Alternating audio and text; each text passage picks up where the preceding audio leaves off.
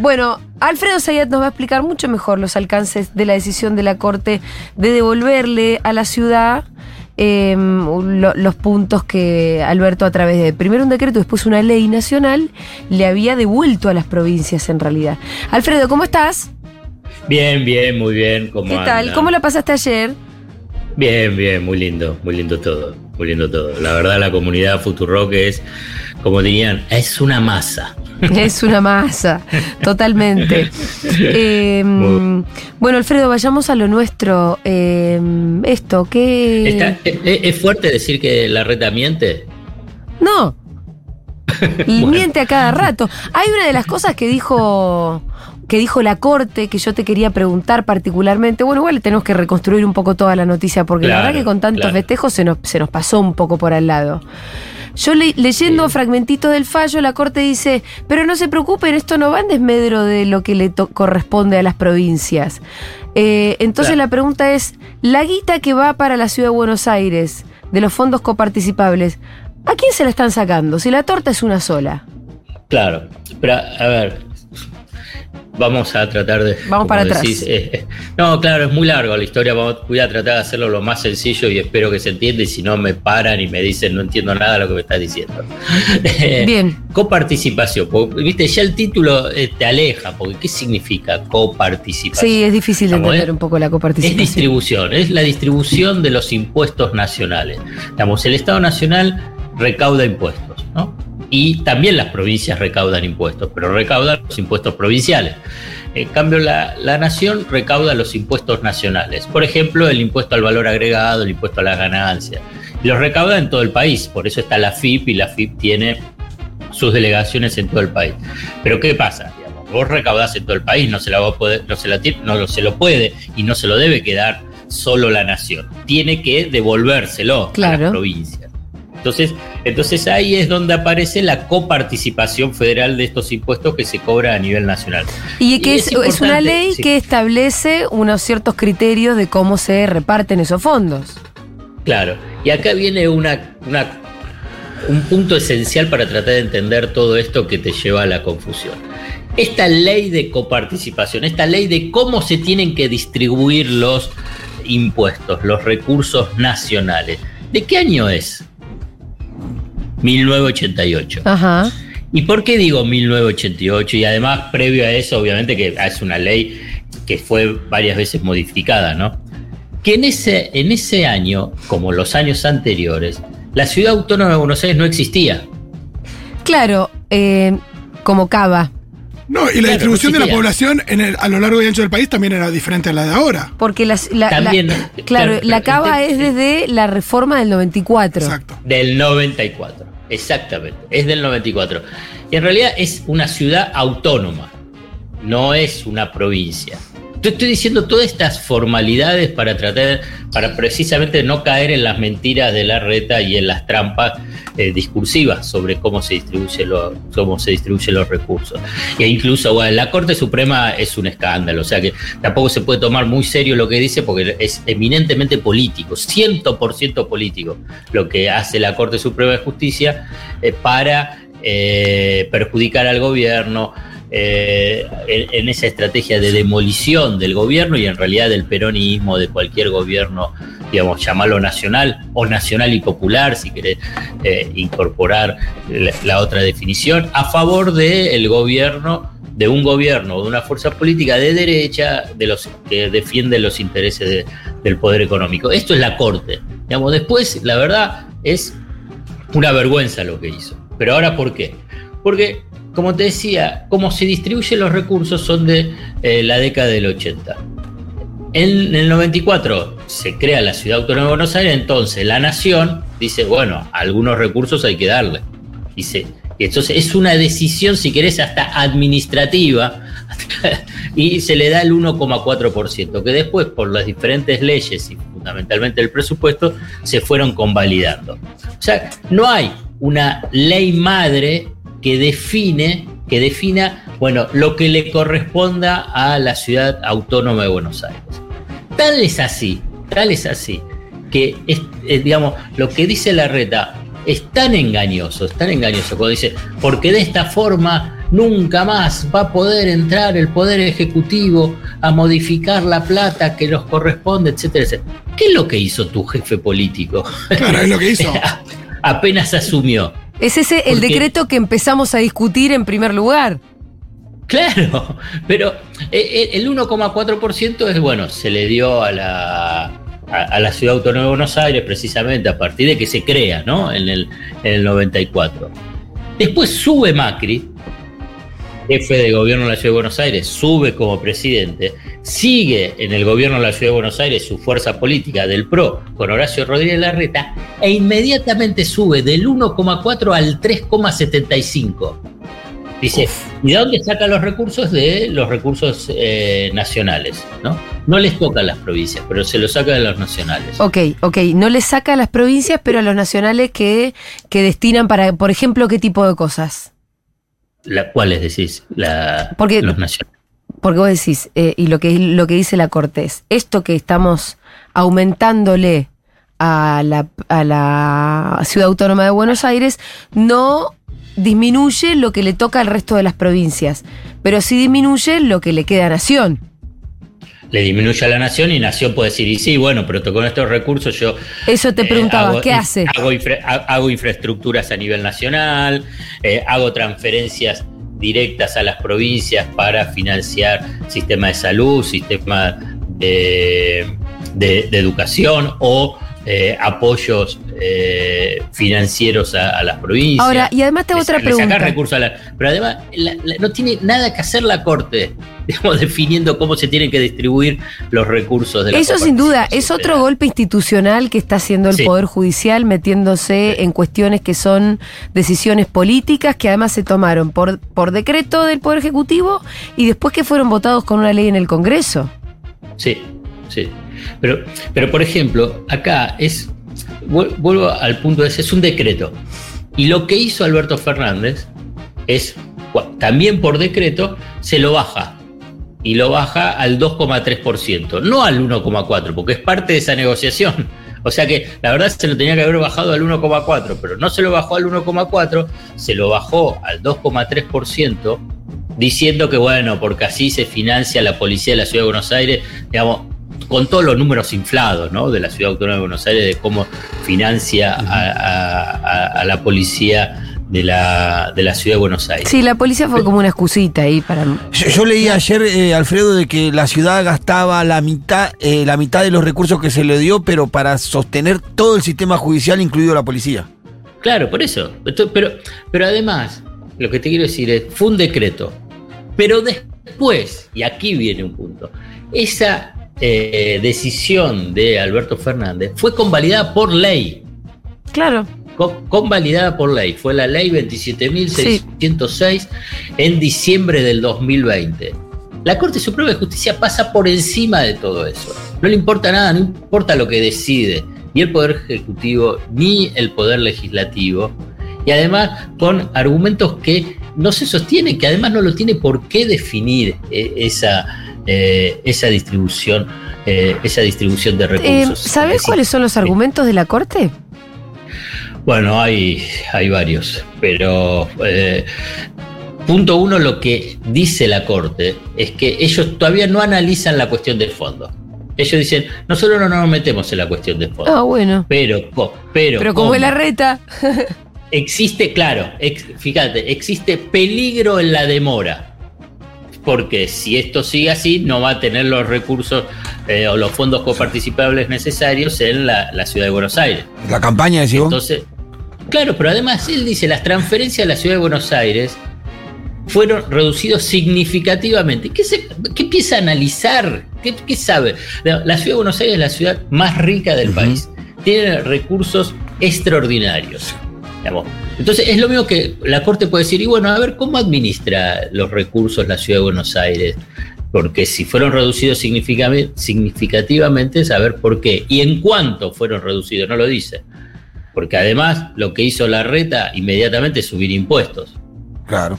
Para, para decir que así iba a, cubrir esa plata. Eh, entonces, la verdad que es eh, eh, es tan disparatado que es tratar de buscarle racionalidad a una, lo que vos dijiste, Julia, es así, es un golpe institucional uno más Uno más. de esta Corte Suprema de Justicia, ¿no? Porque también lo hizo con el, el Consejo de la Magistratura. Hay un desconocimiento de la Corte Suprema de Justicia de los otros dos poderes, del Poder Ejecutivo y del Poder Legislativo. Y siempre además en función del poder eh, económico, que representa la reta, ¿no? En este caso. Claro. Eh, entonces ahí aparece un punto para también tratar de entenderlo, digamos. Porque, ¿cómo se distribuyen los recursos? ¿No? Porque vos agarrás y decís, bueno, ¿cuáles serían los criterios para eh, distribuir los recursos que recauda a nivel nacional? Y después hay que devolvérselos a las provincias, ¿no? Entonces hay diferentes porcentajes, porque no, no todas las no, no es que la, la distribución es equitativa, ¿no? Entonces, si uno puede pensar que la provincia de Buenos Aires, por ejemplo, tiene el 40% de la población, Sí. tiene un montón de necesidades, tendría que tener el 40% de ese 50% que tiene que distribuirse. Yo creo La que el- provincia el, no lo tiene. Y el criterio, ¿por qué no es más fácil? Debería no ser se- la Y no necesidad. se distribuye también, claro, a partir de la cantidad de habitantes. No es tan loco No, yo creo que no es la cantidad de habitantes, debería ser la necesidad porque una cosa es vos decís un lugar tiene 5 millones de habitantes, pero red, no sé, red de agua de todos los servicios y otro no tiene ninguna red. Pasa que la necesidad es un poquito menos cuantificable o más discutible. Claro. Igual acá coincidiría con donde está la concentración de mayor población, donde está la mayor pobreza, que es el Sí, sí, conurbano sí, supuesto. Creo que Bolivia tiene eso y por eso es uno de los reclamos, ¿viste? Del censo que hay en Bolivia. Sí. Que reclaman el censo, es eso, porque tiene que ver cómo se distribuyen los recursos en función de la población. Claro. Bueno, esa discusión que ustedes están teniendo, li- la- la- la- los diferentes criterios, es fabuloso porque existe y es así. y Hay diferentes criterios. Algunos dicen que es por el tema poblacional, que debería ser por el tema poblacional, otros por el tema de las necesidades básicas y satisfechas según las poblaciones. También algunos pueden decir porque puede haber criterios a nivel de decir querer hacer desarrollos en provincias o en regiones por una cuestión eh, geopolítica, por una situación eh, económica. Tenés diferentes criterios. Ahora bien, no están definidos esos nuevos criterios modernos. ¿Por qué? Porque la, la Constitución de 1994, dentro de varias cosas buenas, pero algunas otras no tan buenas, uno de los mandatos, que no, obviamente no se ha cumplido, es precisamente definir una nueva ley Claro, de coparticipación federal de impuestos. Desde 1994. Sí. Y no se pudo Hasta ahora nunca. sí. Pero ¿sabes por qué no se puede? Además de por esta discusión que, que estamos teniendo, o diferentes criterios, no, no discusión, es que imagínate que se tiene que dar a nivel nacional, ¿no? Y en el supuesto caso, en el supuesto caso que un equipo técnico de cada uno, de, de diferentes fuerzas políticas lleguen a un acuerdo, tiene que ser aprobado por el Congreso Nacional. Solamente por el Congreso Nacional, no. Por cada una de las legislaturas eh, involucradas, o sea, por de las provincias. No, claro. Y si hay una, si hay una que no, y bueno, no va. Y te hago una Pero pregunta. parece Perú. La es una estaba pensando en es Perú también. Es, es Perú, es una trampa institucional de la que no salí nunca más. Es, es- el diseño más Claro. imposible. ¿Y qué tenés que tener? ¿Mayoría especial encima? Ahí mataste, no sé si le. Creo que es mayoría especial la que tenés que tener. No, bueno, imposible, listo, si ya tenés está. además mayoría especial es imposible. Te das Claro. cuenta que es imposible. Claro, O sea. Imposible. estamos No. entrampados en una ley que encima es previa a la Sí. Constitución, con lo cual es Sí. eh, incompatible con una nueva Constitución. Y, Sí, y- y además sí. tenemos un poder judicial que decide con cualquier, o sea, Sí, de acuerdo a sus propios intereses, ¿no? Sí, es, es todo. Con reglas poco decir, claras.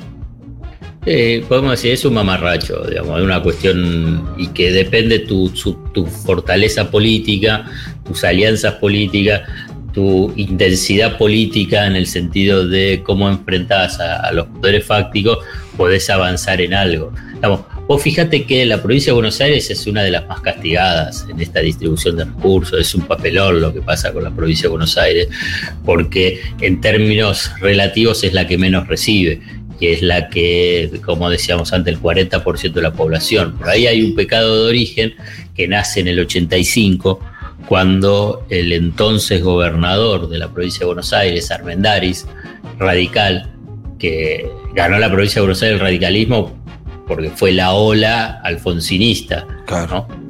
Eh, y Armendaris, en, negociaciones que se tenía con el PJ en ese momento, eh, entrega casi 10 puntos de la coparticipación federal de la, de la provincia de Buenos Aires.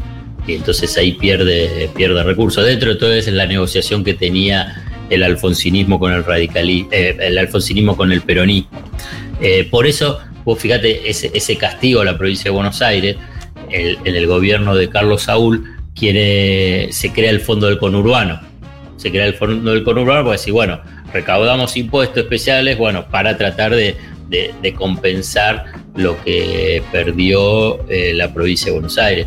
Es un, es, es, un gran engendro de cómo se está distribuyendo los recursos. Dentro de ese, uno de esos grandes engendros es que la ciudad más rica del país se quiere quedar con Es la que se lleva, eh, se lleva todo la, parte gorda de la torta. Y lo insólito que te quiere convencer de que es una medida federal. Claro, es una locura. y te quiere. Sí, no, no. Bueno, hoy hay. Vamos a ver cuál es el resultado, digamos, porque esto se define en términos políticos, no se define ni que hable un técnico, un economista y que te explique, o que el gobierno se convierta en comentarista de la realidad. Esperemos, ¿no? Viste que cada golpe que recibe comenta lo duro que es. Sí. sí, sí, bueno, no me comentes. Eh, sí, sí, sobre todo todos los distintos ministros de justicia que van pasando son los más comentaristas. ¿viste? Bueno, pero Alberto ya hizo un comentario que dijo, es el día, un día ciego para el federalismo. Y, ahí quedó. ¿Qué hacemos? ¿Qué hacemos? Claro. Bueno, los gobernadores se van a reunir. Sí, ahí Capitanil le reclamaba que no obedezca el fallo, que no acate el fallo, que lo, que lo desconozca. No, no importa acatarlo o no. Saca un decreto de necesidad de urgencia. Claro. Lo que pasa es que ahí te meten una cautelar con el decreto, o sea, es como... Que lo ponga, que, ponga que lo ponga igual. y bueno, pero es, una discusión política. Eso Por eso, tampoco lo van a mandar a detener al presidente.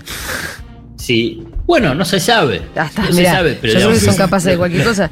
En Perú acaba de pasar y en, el país. Sí, bueno, bueno, pero Perú algún, algo hizo, ¿no? Castillo también cerró el Congreso, hizo algunas movidas que. sí, yo creo que si Alberto cerró el Congreso también lo van a hacer. Pusieron algo en la bebida, Pitu. Eh, lo que digo es que se requiere respuestas políticas en todo. Sí. En todo, en todo. Eh, cuando vos tenés del otro lado que te están sopapeando y políticamente también están actuando, vos no podés comentar solamente lo que está pasando. También tenés que actuar. Te pueden sopapear nuevamente, y bueno, sí, te pueden sopapear, pero es, la, pero es el debate político, sino que se dediquen a otra cosa. Sí, la eh, que no, no, no, nos, no nos saquen trabajo a nosotros. Claro, creo que la estrategia debería ser. Yo eh, comento. Claro. Claro, creo que la estrategia debería ser cerrar fila con los gobernadores, que es el momento justo, me parece. Y ahí, desde ahí, fortaleza política para dar la pelea. Y sí, pero ah, eso es la alianza, pero la alianza política. Claro, que le va a dar robustez. Pero después está la acción, está la acción, digamos. Eh, porque si no, queda, vos terminás en última instancia siendo cómplice de este, de este desbarajuste institucional. Y, es posible que pierdas, porque es, claro, y, pero, pero vos tenés que exponerlo. Por ejemplo, lo que pasó en el Congreso ayer, que no dieron quórum, y bueno, no dieron quórum, pero vos podías haber dicho ah, bueno, no bajo al recinto porque no va a haber quórum, porque la oposición dice cualquier cosa. Y no, vos tenés que hacer hechos políticos, actos políticos, digamos, eh, en, lo que es una discusión política, porque si lo vas a, tratar como si fuese algo institucional, bueno, te llevan a, a, un callejón sin salida para que te sigan pegando, porque es así lo que hace, por ejemplo, Rodríguez Larreta, confunde, te dice que esto es federal, y entonces, bueno, entonces, ¿cuál es la discusión política? Nada. Ah, bueno, ganaron, tienen razón y se acabó. Y no es así. Bueno, así es mi eh, comentario político, no de la acción, digamos. En, todo caso, quienes son responsables tienen que accionar. Porque si no, la verdad, eh, está en la sucesión de hechos que ha pasado en, estos últimos mes y medio, dos meses, que es impactante de la Corte Suprema. Digamos. Entonces, eh, convalida la persecución política a Milagro Sala, si convalida el, el, tema del Consejo de la Magistratura, si, obviamente, pasando por encima del Congreso, si convalida eh, este mamarracho vinculado con el tema de los recursos a la ciudad de Buenos Aires y bueno, simplemente agarras y dice, ah, bueno, que gobierne la Corte. Y entonces sí. vos te... O eres, Eh, en un punto lo que está haciendo. Bueno, eh, frente a eso, nosotros lo comentamos, pero si vos tenés cargos políticos y cargos de responsabilidad, si te quedás en el comentario, en realidad pasás a ser Sí. cómplice de ese... Y te gobierna ese la corte. Claro. Entonces es igual que gobierna la corte, si la corte lo decide, porque no tengo relación de Claro. fuerza. Y si yo no le voy a discutir nada y lo voy a comentar, que gobierne la corte. claro. Alfredo, última Sí. columna del año. Sí, mirá qué columna, te bravo. mirá. sí, siempre Ah. arriba, siempre arriba. Somos Podría, campeones del mundo. podría Alfredo, terminar diciendo de la, de la fiesta popular, de lo que fue, lo que La fiesta popular, la Es- fiesta de ayer también, de sabernos, También, de sabernos que, que somos una comunidad, que hay un montón de gente que todavía eh, mantiene las ilusiones de que construyamos un mundo mejor. Estamos pasando Sí. por un momento difícil, pero ¿saben qué? Los momentos difíciles se pasan. Habrá momentos mejores siempre y cuando mantengamos las ilusiones. Eso también es una de las es. cosas que quise decir ayer y que sé que son valores que compartimos con vos, Alfredo, con Cheque, que viene haciéndolo Sí. esto que nosotros hacemos hace muchos años más todavía. Así es, me, me encanta, me encanta que quede este mensaje al final. porque Sí, lo, mío, lo mío de hoy fue, lo mío de hoy fue eh, muy malo. Felicidades, Alfredo. Dale. Era Alfredo Zayat. Un abrazo grande. Un abrazo. Alfredo Sayate en Seguro La Habana.